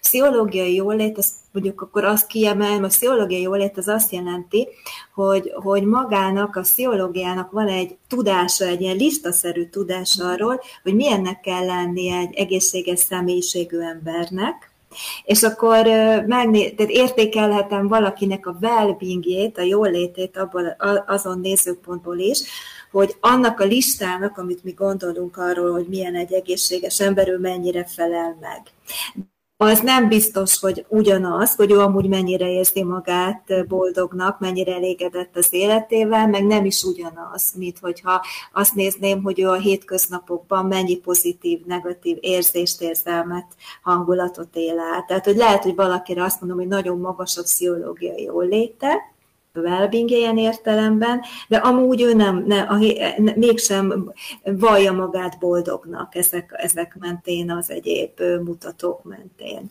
Úgyhogy ez a kettő kapcsolata. Uh-huh. Tehát le, lehet valaki kiegyensúlyozott, de mondjuk a belső célok, most én amiket uh-huh. tőled hallottam és tanultam ma, próbálom alkalmazni, de például a belső célok tekintetében mondjuk nem biztos, hogy, hogy a kiteljesedést éli meg. Így van, így van. Benne egy nehezebb téma jön akkor, egy depressziós emberen mi segíthet, illetve ugyanehhez kapcsolódó másik kérdés, hogy tud-e segíteni a pozitív pszichológia depresszión? Uh-huh. Van-e tapasztalatod akár közvetlen neked depresszióval? Uh-huh. I- I- igen, igen, tud segíteni a pozitív pszichológia is, a depresszió. Hát szóval az egyik dolog, amit itt szerintem ennél a kérdésnél lehet, hogy érdemes elmondanom, az az, hogy nagyon nem mindegy, hogy hogy depressziós hangulatról beszélünk, vagy pedig már mint mentális betegségről, a klinikai szintű depresszióról beszélünk, Úgyhogy ha, meg, ha, ha, ha van erre idő, akkor két percben azért elmondanám. Hogy ne lenne, hogy ne. Igen, mert szerintem ez fontos. Uh-huh. Mert hogyha ha a depresszióról, mint mentális betegségről beszélünk, akkor, akkor ott, ott nagyon gyakran orvosi, tehát a pszichológusi vagy a pszichoterápiás segítség mellett orvosi segítségre is szükség van, és szükség van adott esetben antidepresszánsokra is. Ez nyilván attól függ, hogy milyen súlyosságú. Enyhe, közepes, vagy pedig nagyon súlyos a depresszió. A középsúlyos depresszióknál már javasolt antidepresszánsok szedése, a súlyos depressziókat pedig már kórházi körülmények között kell kezelni. Az enyhe depresszió az, ahol a pszichoterápiás segítség a, a javallott. És tehát de, és itt a pszichoterápiás segítségben igen, itt a pozitív pszichológia módszerek is hatékonyak tudnak lenni, általában még a kognitív viselkedés terápiás módszerek azok, amiket javasol a protokoll a depresszió kezelésében. Legalábbis a szioterápia oldaláról. Tehát, hogy akkor beszélünk mentális betegségről már, hogyha egy ilyen komplex tünetegyüttes van jelen, tehát nem csak simán ez az örömre való képtelenség, vagy ez a lehangoltság, hang, mint hangulat, a depresszió, hanem, hanem emellett még jelen vannak úgynevezett kognitív tünetek és úgynevezett testi tünetek is. Kognitív tünet például a pessimizmus, kisebb rendűség érzés, valaki leértékeli magát, a lehetőséget, ez a tehetetlenség érzés, hogy úgy sincs ráhatásom semmire, ez a passzivitás, a testi tüneteknél pedig a leggyakoribb a fejfájás, de alvászavar, vagy, vagy étvágytalanság, vagy éppen fokozott étvágy is jelentkezhet. Tehát eznek a három érzelmi, kognitív és testi tünetek valamelyikének együtt kell jelen lennie, viszonylag tartós ideig, tehát legalább két hétig, úgy, hogy közben az, az életnek a történései ezt amúgy nem indokolják. Tehát amúgy nem történt éppen akkor valami olyan veszteség, vagy olyan történés, ami, ami, amihez illeszkedő választ lenne ez a nagyon nagy lehangoltság. És a másik, és még egy utolsó kritériuma is van annak, hogy, depressz, hogy mentális betegségként gondolkodjunk a depresszióról, ez pedig az, hogy ez a tünet együttes így egyben már gátolja a személynek a normál életvitelét. Tehát vagy, vagy folytonos kapcsolati problémái lesznek emiatt, vagy pedig mondjuk a munkahelyi problémái lesznek ez emiatt a tünet együttes miatt. Tehát ebben az esetben mindenképpen érdemes pszichoterápiás segítséget kérni, és ha pedig a tünetek már nem enyhék, hanem, hanem súlyosak, ne talán már öngyilkossági fantáziák és gondolatok is vannak, akkor pedig már pszichiáter megkeresése is indokolt. Oké, mi az, amit ebben a pozitív pszichológia tud segíteni vagy támogatni akár a terápiás kezelést, vagy, vagy a hangulat ingadozást, vagy a tartós hangulatromlást, hogyan tudja akár kis gyakorlatokon, akár egy-egy nézőpontváltáson keresztül segíteni.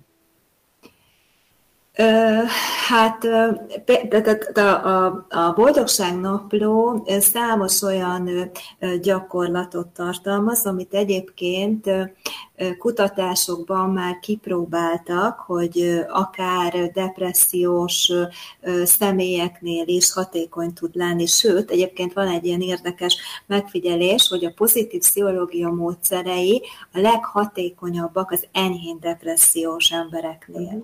Tehát, hogy pont az enyhe depresszió az, amire ez a lehető legjobb választás. Hiszen az enyhe depresszió az sokszor együtt jár azzal, hogy, hogy, hogy, hogy egy olyan általános elég elégedetlenség érzete van az embernek a saját életével kapcsolatban, egy picit kezdi feladni a dolgokat, van ez a sodródás, vagy tehetetlenség érzés, és akkor ezek a, ezek a nagyon egyszerű gyakorlatok is tudnak segíteni.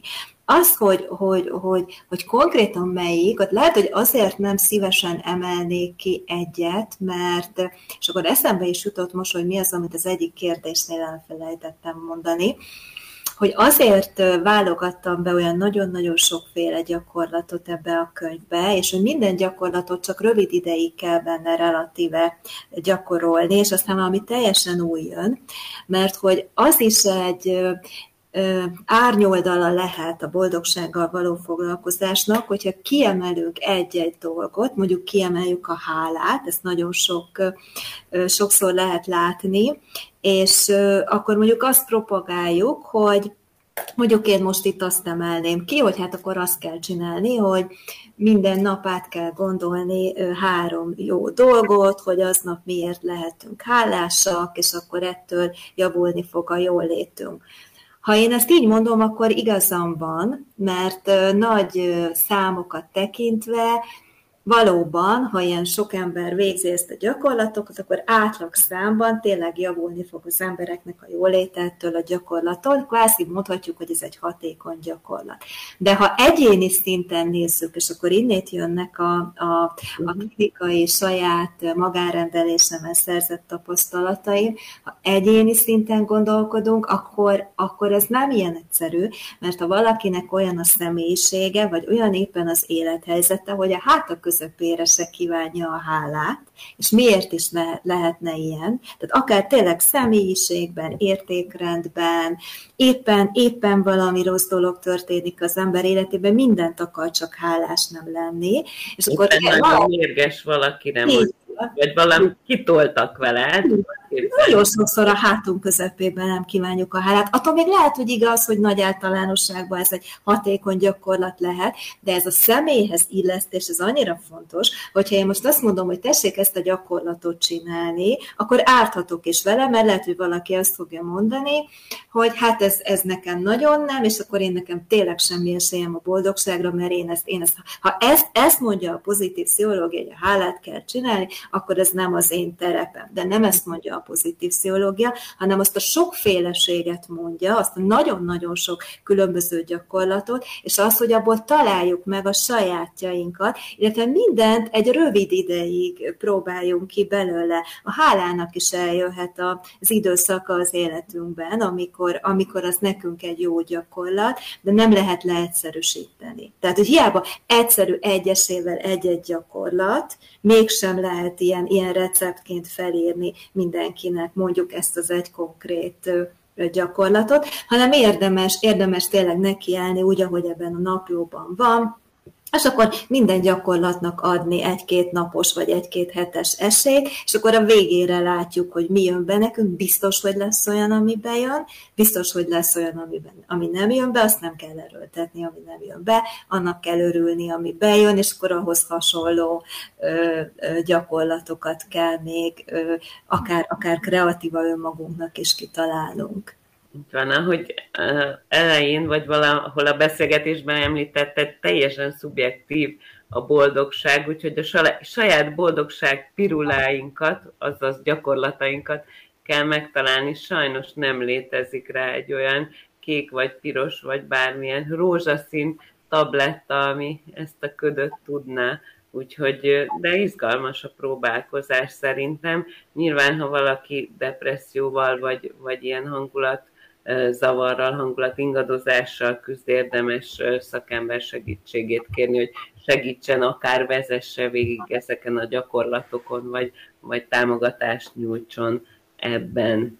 No, van, van, aki számára, egyik kedves nézőnk számára is meglepő, hogy a genetika a boldogságérzet 50%-áért felel. Abszolút osztom a véleményét. Azt kérdezi, hogy pontosan mit is értsünk ez alatt, vagy mennyire függ ez a genetikai hányados például a szorosan vett családtagok boldogságérzetétől? Uh-huh.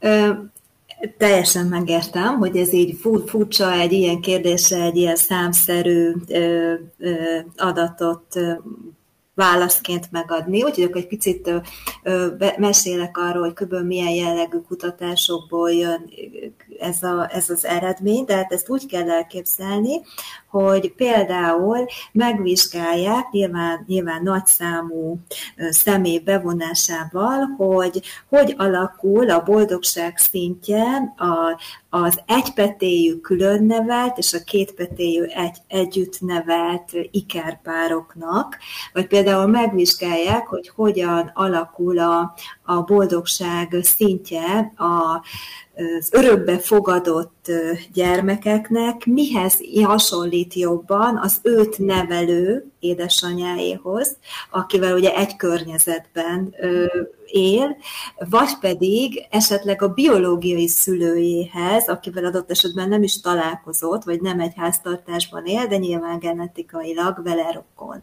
És az ilyen és ehhez hasonló kutatások amiket rengeteget és évtized, vagy, vagy hosszú évek elkezdtek a, az ezzel foglalkozó kutatók, azt mutatják, hogy bizony a genetika számítanak úgynevezett ilyen, ilyen esélyhányadosokat számítanak ki ezeknek a kutatásoknak a végeredménye képen, hogy, hogy, hogy mihez, hogy például itt a, úgy tűnik, hogy jobban fog hasonlítani a külön nevelkedő egypetéjű ikerpároknak a boldogság szintje, mint a kétpetéjű együtt nevelt testvéreké, illetve jobban fog hasonlítani a boldogság alapszint a biológiai szülőhöz, mint, a, mint az örökbefogadó szülőkhöz. De, de amikor erről a részről beszélgettünk, akkor, akkor tudatosan úgy fogalmaztam, hogy, hogy a mentális betegségek, például amik öröklődnek, mondjuk a depresszió vagy a szorongás, az egy, ott a genetikai hajlam öröklődik, de attól még a, a környezeti feltételek, azok mindig befolyásolják azt, hogy például az a betegség tényleg manifestálódni fog-e, vagy milyen súlyosságban fog manifestálódni.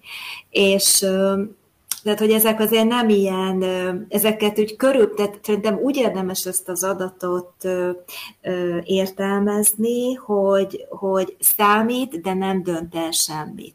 Mert az 50 százalék az azt jelenti, hogy ott van egy másik 50 százalékunk is. Tehát ha valami 50 százalék az számít, nem mondhatjuk, hogy nem számít, és ezek az adatok, ezek a kutatási eredmények, amiket az előbb idéztem, ezek nyilván ezt erősítik meg, hogy itt számítani kell kell ezeknek a genetikai azonosságoknak, a genetikai különbözőségekhez képest, de, de, de hogy, hogy 50 százalék, ott van egy másik 50 százalék, tehát hogy ezek azért nem, nem, nem döntenek el mindent. Valahogy úgy kell ezt elképzelni, hogyha mondjuk alapadottságokban én egy nyugati világban élő introvertált és érzelmileg labilis ember vagyok, és ráadásul még genetikai hajlammal rendelkezem mondjuk a depresszióra vagy a szorongásra, akkor az azt jelenti, hogy ha én jól akarom magam érezni az életemben, akkor nekem ezért valószínűleg tennem kell, többet kell tennem, több boldogságnaplót kell megírnom, vagy több, több, több terápiára kell mennem, vagy, vagy ki milyen módszert választ erre, de hogy az a lényeg, hogy többet kell tudatosan tennem azért, hogy jól éreznem magam az életemben, tudnom kell, hogy tehetek érte, sokat tehetek érte, lehetek sokkal boldogabb, mint amilyen akkor vagyok, amikor elindulok ezen a boldogság, nagyobb boldogságra törekvési úton sokat tehetek érte, még hogyha ha, ha én ilyen értelemben egy szerencsésebb konstellációval rendelkezem, mondjuk egy extrovertált és nagyon kiegyensúlyozott ember vagyok, és olyan szerencsés, hogy még nem is örököltem genetikai hajlamot a depresszióra vagy a szorongásra, akkor valószínűleg én egyébként is elég jól el leszek az életemben, és nem kell akkor más nehézségeim lesznek, mindenkinek vannak nehézségei, de akkor mondjuk nem ezen a területen kell tudatos erőfeszítéseket tennem azért, hogy, hogy, hogy, hogy, hogy jobban érezzem magam az életemben ez, ezért van az, hogy a, amit az előbb mondtam, hogy a pozitív pszichológia iránt egyébként általában az enyhén depressziós középosztálybeli emberek érdeklődnek a legjobban, és az ő esetükben a leghatékonyabbak ezek, a, ezek az intervenciók, hiszen nekik sokat számít az a 40 százalék, amit, amit itt a tudatos hozzáállással még lehet javítani a rá, rájuk alapvetően jellemző boldogság boldogság alapszinthez képest. Tehát kinek mennyire van rá szüksége, de hogy akinek, akinek szüksége van rá, annak is ez egy, annak ez egy nagyon jó módszer lehet. Uh-huh. Még egy dolog volt a kérdésben, és még egy másik dolgot észrevettem, hogy a kérdés úgy hangzik, hogy a genetika adja a boldogság érzetünk 50%-át. Ha én jól sejtem, akkor nem a boldogság érzetünk, hanem az alapszintünk 50%-át adja, tehát amit, amire boldogság alapszintként tekintettünk, és az érzetünk pedig az, hogy mi hogyan tesszük hozzá a 40 vagy másik 50 százalékot, hogy hogyan tudjuk megélni azokat az élményeket, vagy eseményeket, vagy, vagy apró kis dolgokat, amik boldogá tesznek bennünket, ha ezt jól mondtam. Igen, igen. És a másik pedig a, a kérdés második fele az a családtagok boldogság érzetétől mennyire függ a mi boldogságunk. Én emlékszem, hogy erről beszélgettünk az előző adásban, ami egyébként szerintem podcast formában elérhető a szintén a HVG Extra Pszichológia Szalon csatornánkon. Én remélem, legalábbis a, a kollégám majd most akkor gyorsan elkezd rajta dolgozni, ha még, még nem ért el odáig, de én azt gondolom, hogy fönt van az előző beszélgetésünk, úgyhogy ezt esetleg vissza lehet keresni.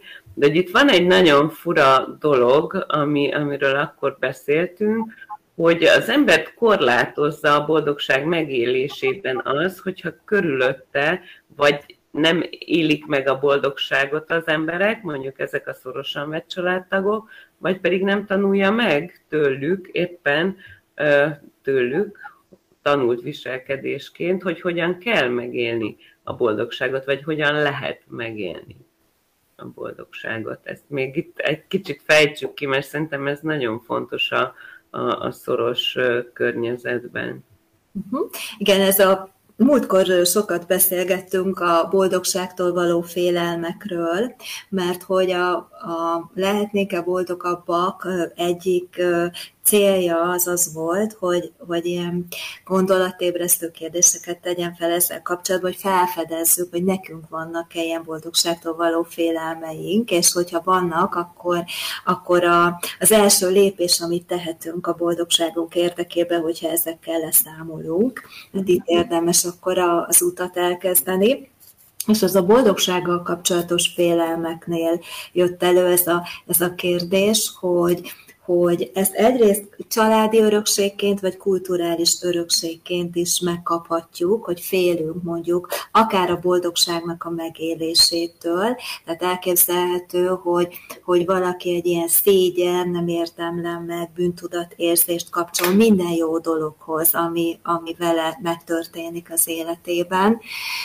Ez, ez jelentheti ezt is, hogy ilyen értelemben magát a boldogságot nem tudja megélni, mert ezek az erőteljes negatív érzések érzések ezt elnyomják, de az is lehet, hogy, hogy megélni, megéli a boldogságot, csak a kimutatásától fél, mert mondjuk azt gondolja, hogy ez neheztelés vagy irítséget váltanak ki másokból, ha ő itt nagyon örömködik, és akkor nem fogják őt befogadni, vagy szeretni, vagy kedvelni az emberek. Tehát érdemes itt megkülönböztetni, hogy az élményt nem élem meg, vagy én megélem, csak nem mutatom ki. És, és akkor itt arról beszélgettünk még, hogy ez a, ez a boldogságtól való félelem, ez nagyon sokszor valóban egy, egy, egy családi örökség, tehát egy olyan, olyan, olyan korai tapasztalataink vannak, vagy olyan családból jövünk, ahol tabu mondjuk a pozitív érzéseknek a, a kifejezése, vagy a kimutatása, vagy a megélése, akkor ezt az ember leutánozhatja ilyen modellkövetéses tanulással, átvehetjük, és, és mi is így állhatunk hozzá a, a pozitív érzésekhez, és akkor megint tudatosság kell azon, hogyha változtatni akarunk ezen de természetesen ennek is lehetnek, ezeknek a boldogságtól való félelmeknek más mélyebb oka is, akár az alacsony önértékelés, vagy a, vagy bizonyos fel nem dolgozott traumák is gyakran a, a hátterében állnak ezek, ezeknek a különböző boldogságtól való félelmeknek. Drága János kollégám már be is tette ide a korábbi beszélgetés linkjét a kommentek közé, úgyhogy ezt a témát ott, ott bővebben meg lehet hallgatni. Köszi szépen, és ezt ajánljuk mindenkinek, a, akár a mai beszélgetés kiegészítéseként is meg lehet hallgatni, ott is hosszan beszéltünk róla. No, egy ma, majdnem, hogy így mondjam, állandó nézőpont, hogyan segíthetünk másoknak abban például, ha látja a kedves nézőnk, hogy valaki körülötte, talán rokon vagy akár családtag, barát, azért boldogtalan, mert mindig mások boldogságára irigy. Így mindig boldogtalan, pedig lenne minek örülnie. Tudunk-e segíteni egy ilyen embernek? Hogyan tudjuk mondjuk fölhívni a figyelmét arra, hogy, hogy az ő életében is van. Minek örülni. Hát eh, sajnos nem ilyen egyszerűen és direkten, az egészen biztos, hogy nem ilyen egyszerűen és direkten, mert eh, ezt senkitől nem lehet elvárni, hogy pozitívabb legyen, vagy, vagy általában még inkább ellentétesen sül el az, hogyha ha, ha azt erőltetnénk, hogy hú, milyen negatív vagy, és, és, eh, és pozitívabbnak kellene lenned. Az ilyen ta, talán, talán a modell, ta, talán, talán azon keresztül lehet egy ilyen helyzetben segíteni, hogyha a környezetünk látja azt, hogy mi valamibe fejlődtünk, tehát mi magunk. Példát mutattunk ezzel, hogy, hogyha akár egy baráti társaságban van, egy családban, ez gyakran megfigyelhető, valaki, valaki ö, fejlődik, ö, részt vesz valami, foglalkozik önmagával, részt vesz valamilyen önismereti, önfejlesztő módszerrel kitartóan dolgozik, és már nagyon látványos lesz ennek az eredménye, akkor ez sokak számára példaértékű. De akkor, akkor itt is úgy lehet segíteni, hogyha az illető kéri a segítséget, tehát hogyha ő, ő kérdezi azt, hogy, hogy, hogy látja mondjuk rajtunk ezeket a pozitív változásokat, hogy ez minek tulajdonítható, és hogyha elmondjuk, hogy milyen módszert próbáltunk ki, és ez hogy változtatta meg az életünket, akkor ő maga juthat arra az elhatározásra, hogy akkor ő is megpróbál tenni. Tehát ez mindig ilyen példaértékű. Kellenek ezek a példák igazából. Hogyha látjuk a, a, az ismerőseink, ismerőseinken azt, hogy, hogy, hogy tudtak tenni magukért, hogy a, a sorsukat a kezükbe vették, hogy sokkal jobban vannak, mint voltak, akkor, akkor ez felkelti az érdeklődésünket azzal kapcsolatban, hogy miért. De, de hogy, hogy önmagában sajnos ilyen nagyon, nagyon direkte, hogy, azt, azt, hát azt nyilván, nyilván a kérdező maga is így gondolja, hogy ezt csak, csak kimondom hangosan, hogy, hogy igaza van, hogy ez nehéz, mert hogy sajnos ilyen nagyon direkte ezek a dolgok, ezek a dolgok nem működnek. Én tudod, mit csinálnék? Ajándékoznék neki egy boldogságnaplót. és utána az... mindig számon kérném, hogy és kitöltötted, és csináltál valamit meg egyébként akár, hogyha ha közelismerésről van szó, egy-két gyakorlatra elhívnám. Ahogy mhm. mondtad, hogy a, a példa inspirál, lehet, hogyha nekem fontos lenne ez a személy, akkor, akkor esetleg megkérném, hogy néhány gyakorlatot csináljunk meg együtt. Uh-huh. Igen, ez egy nagyon jó gondolat. Én is javaslom egyébként a naplóban, hogy ha valaki, hogy csináljunk belőle társas tevékenységet, tehát ha valaki elkezdi tölteni ezt, és, és úgy gondolja, hogy van, akivel szívesen megosztaná ezeket az élményeit, meg a tapasztalatait, az, az, az nagyon jó dolog neki is, tehát az ő, ő is a, a, az érzéseit intenzívebben, meg elhúzódóbban fogja ennek a hatására megélni, és hát valóban egy ilyen pozitív példát mutathat a, a másik embernek is, igen. Ráadásul ez oda visszahat, mert egyik gondolat, amit kiegyzeteltem a naplóból, az az volt, hogy hogy már önmagában az, hogy megosztjuk ezeket az élményeinket másokkal, már az bennünket boldogabbá tesz, tehát lehet, hogy őt, ő lehet, hogy irigy lesz, hm, ezt nem tudom, erre nem gondoltam, de lehet, de, de akár vissza is hathat. Tehát lehet, hogy őt motiválja, rám viszont biztos, hogy visszahat, mert egy kicsit újra átélem ezt a boldogságérzetet. Igen, de azért még erre az irítségre visszatérve, szóval, hogyha tehát ebben a naplóban azért olyan élményekről fogsz írni, amik, amik mindig valami apró dologhoz, valami mindenki számára elérhető dologhoz kötődnek. Tehát, hogy nyilván, hogyha, hogyha most olyan élményekről számolsz be valakinek, amiről ő azt gondolja, hogy az az ő számára elérhetetlen, akkor az, hogy ő irigy lesz, vagy ha nem is irigy, de szomorú amiatt, hogy az ő életében ez nem következhet be, ez természetes dolog. Tehát azzal, azzal valószínűleg a, a, annak nem lenne még egy ilyen, egy ilyen kimozdító hatása, mm. hogyha arról mesélnénk neki, ami, ami esetleg az ő életében nem adatik meg, nem? Tehát, hogyha arról mesélnénk, hogy milyen luxus nyaralásról jöttünk éppen haza, és ezt leírtuk a naplónkban, és ő pedig oda nem jut el, akkor természetes, hogy mi, bármelyikünk negatív érzést élne át az ő helyzetében.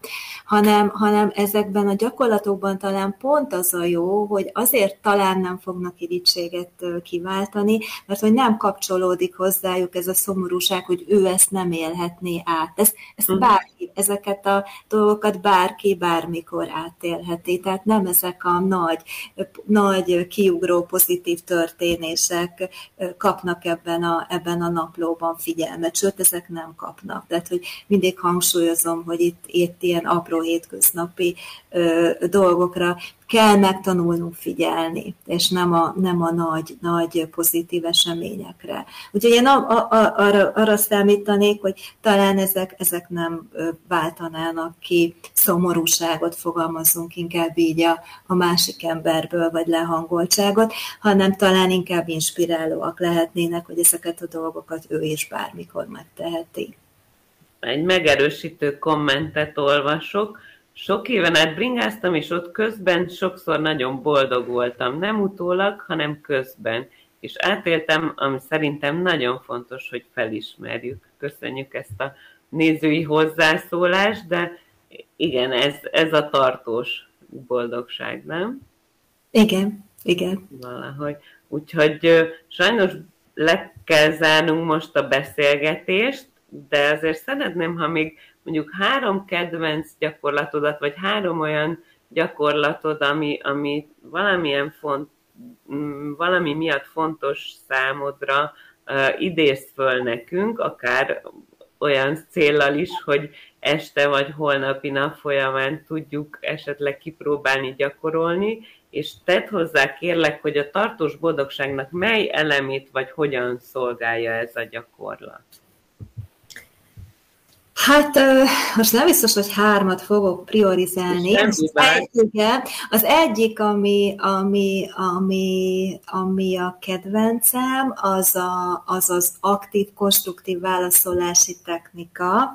Az azt jelenti, hogyha, hogy figyeljük tudatosan, hogyha valaki körülöttünk lévő személy valami jó dologról mesél, teljesen mindegy, hogy ez pici vagy, vagy vagy nagyobb jelentőségű jó dolog, akkor erre csapjunk le, és figyeljünk erre, erre az élményre, legyünk aktívak, érdeklődők, tegyünk fel kérdéseket, tehát beszéltessük még, kérdezzünk rá a részletekről. Hát ez egy, ez egy, ez egy szerintem egy, egy, egy bozasztóan jó gyakorlat, és nem biztos, hogy a kultúránkban annyira nagyon elterjedt. Azért gondolom, hogy nagyon jó gyakorlat, egyrészt borzasztóan jól építi az emberi kapcsolatokat, tehát hogy ezzel a legtöbbet tettük azért, hogy ezzel az emberrel legközelebb is szívesen beszélgessünk majd egymással, és, és mert hogy jól éreztük egymás társaságában magunkat. Másrészt pedig szerintem azért fejleszti a pozitivitást, mert hogyha én nyitott vagyok arra, hogy meghallgassam másoknak a jó élményeit, magamért is teszek. Magamért azért teszek, mert hozzájárulnak ezek a beszélgetések ahhoz, hogy én a világhoz általában pozitívan tudjak hozzáállni. Tehát akkor azt fogom érezni, hogy a világ jó hely. Tehát, hogyha valaki azt meséli nekem, hogy ilyen jó, meg olyan jó, meg amolyan jó dolog történt vele, akkor az a ha én azt nyitott hallgatom, akkor észrevétlenül én magam fogok változni, válok pozitívabbá, és nem úgy fogok a jövőre tekinteni, hogy itt majd csupa rossz dolog történik, mert ezen a földön csak rossz dolgok vannak, és történnek, hanem arra fogok gondolni, hogy ezek miért ne történhetnének meg velem is, hogyha másokkal megtörténnek, és hogy egész jó hely ez a világ, és történnek benne jó dolgok, és ez velem is bármikor megtörténhet. Tehát egy nagyon egyszerű dolog, és nagyon, nagyon két, két, két, két két haszna is van. segítünk vele a másik embernek, mert ő még, ő még örömtelébben fogja megélni a pozitív élményeit, mert valaki meghallgatta, érdeklődött, ennek iszonyú nagy ilyen jutalmazó ereje van, építettem a kapcsolatunkat vele, plusz még az én, én is pozitívabb emberré váltam tőle, mert a világhoz ezzel pozitívabb lesz a hozzáállásom. Tehát az, ez, azt, azt hiszem, hogy ez az, ez az abszolút ö, ö, kedvencem, aztán, hogy mondjak egy, még egyet, valamit keresek. Például, amit, amit én még, én még nagyon szeretem, de valószínűleg ennek az volt az oka, hogy, hogy, hogy nagyon hiányzott az utóbbi időszakokban a, a vidámság, tehát voltak pozitív érzések, más típusú pozitív érzések, de vidámság kifejezetten nem volt körülöttem, de nagyon tetszett ez a gyakorlat, hogy keressünk minden nap három valami vidám dolgot, teljesen mindegy, hogy az egy, az egy az egy vicc, az egy vicces videó, az egy, az egy stand-up komedi, de valami, valami vidám dolgot így lefekvés előtt hallgassunk meg. Tehát szerintem ez is egy, ez is egy nagyon jó gyakorlat, illetve nagyon jó gyakorlat a digitális detox, tehát nagyon jó gyakorlat, hogyha valaki, és akkor meg is lesz a három, hogyha valaki, valaki megfogadja azt, hogy, hogy legalább egy héten egyszer, de lehet többször is, lefekvés előtt két órával semmilyen digitális eszköz, tévét, mobil mobiltelefon, semmit nem fog nézni és használni, akkor, akkor ennek is egy ilyen nagyon jó, gyors, jólétérzetet növelő hatása van. Úgyhogy talán ezek az én kedvenceim most. Igen. Az enyémek igazából azok, amik, amik segítenek tudatosítani, hogy mi történt. Tehát, hogy, hogy milyen volt a napod, és keres benne három olyan dolgot, ami akár vicces volt, akár boldoggá, tehát akár jó élményt, sőt, még nekem a negatív is érdekes módon, tehát amikor negatív élményt kellett írni mondjuk a naplóba, erről nekem az sem volt negatív megélés így. Tehát lehet, hogy egy picit benne volt az, hogy az ember hogy kírja magából, és akkor az nincs már ott a napban, vagy, de valahogy úgy utólag nem, nem tűnt olyan negatívnak. Közben jött még egy kérdés, ha éppen beleférünk, ha nem gond neked, hogy egy-két perccel kicsúszunk, hogy azt írja a kedves nézőnk, hogy megéli ugyan a boldogságot, de kimutatni nem tudja, és nevetni sem tud. Hogyan induljon el a változás útján? Azon kívül, hogy naplózik. Hm. Hát valószínűleg érdemes lenne megérteni ennek az okát, hogy, hogy miért fél attól, hogy kimutassa a, az tök jó dolog, hogy megéli, tehát az, az sokkal rosszabb lenne, ha megélni sem tudná. Meg kellene valószínűleg érteni, hogy, hogy, hogy, hogy miért. Egyébként a leg, legtipikusabb oka, nem tudom, hogy az ő esetében ez lehet-e, hogyha az ember azért fél ö, ettől az egésztől, mert hogy a nagy boldogság tragédiát szül. Van azért egy ilyen hiedelmünk, ami, ami, ami, ami ugye arról szól, hogy én azért nem, él, nem mutatom ki, vagy nem élem meg annyira a boldogságomat, mert azt gondolom, hogy ezzel el fogom tudni majd kerülni, hogy valami rossz dolog történjen velem. Tehát valami módon a negatív dolgok felett akarok. De legyen nagy a zuhanás, nem? Így van, így van. A negatív dolgok felett akarunk kontrollt gyakorolni, ez egy, de ezt valójában egy illuzórikus kontroll. Tehát az azt jelenti, hogy megélem, azt hiszem, hogy kontroll gyakorlok, de nem gyakorlok kontroll. Tehát, hogy az a helyzet, hogy a, a negatív dolgok, azok biztos, hogy lesznek az életünkben, meg vannak, száz százalék, és és hogy akkor is lesznek, ha kihagyom a pozitívakat. Tehát ehhez meg ezt a hozzáállást tudom mondani, hogy nem, nem, nem fogunk, tehát ha ez az oka, de lehet, hogy ennél sokkal másabb oka van, akkor, akkor ennek a tudatosítása, hogy én simán megtehetem, hogy nem örülök az életemnek, de attól még nem fog a rossz elkerülni. Tehát az, az mindenképpen ott lesz, úgyhogy nem biztos, hogy lehet, hogy egy kicsit igen, tehát talán ez egy illuzórikus kontroll is lehet, de mások is lehetnek. Érdemes. Talán a Lehetnénk a boldogabbak című könyvet érdemes a, a két könyv közül elolvasni, az, az közvetlenebből kapcsolódik ehhez a kérdéshez. Az egész első fejezet, én emlékszem, amikor először kinyitottam, és a Miért félünk a boldogságtól, ez volt az első fejezet főcíme, és hát nem egy rövid fejezet, hogy így mondjam, úgyhogy emlékszem, hogy meghökkentett de egyébként most eszembe jutott anyukám is, aki mindig figyelmeztetett gyerekkorom, hogy, hogy szépen örüljél, mutasd meg, hogy, hogy örülsz az ajándéknak, vagy azt, hogy, hogy kaptál valamit, vagy finom volt a, a úgyhogy ez, ez egyébként nagyon sokszor eszembe jut ma is, hogy, hogyha jön valami ilyen, ilyen pozitív esemény, akkor szépen örülök.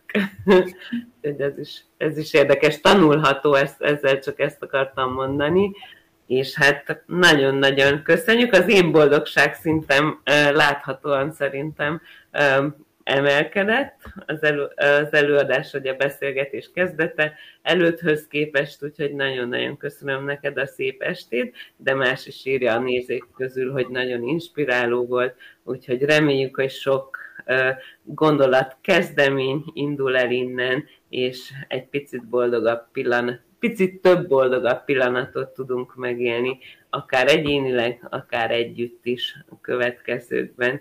Eni, nagyon szépen köszönöm, hogy itt voltál velünk, és hát ezzel a témával bármikor várunk vissza. Köszönöm szépen a meghívást, Kriszta, és a figyelmet mindenkinek, aki itt volt velünk. Így van, szép estét kívánunk mindenkinek, és sok-sok boldog pillanatot. Szép estét. találkozásig. Minden jót! Sziasztok, viszlát!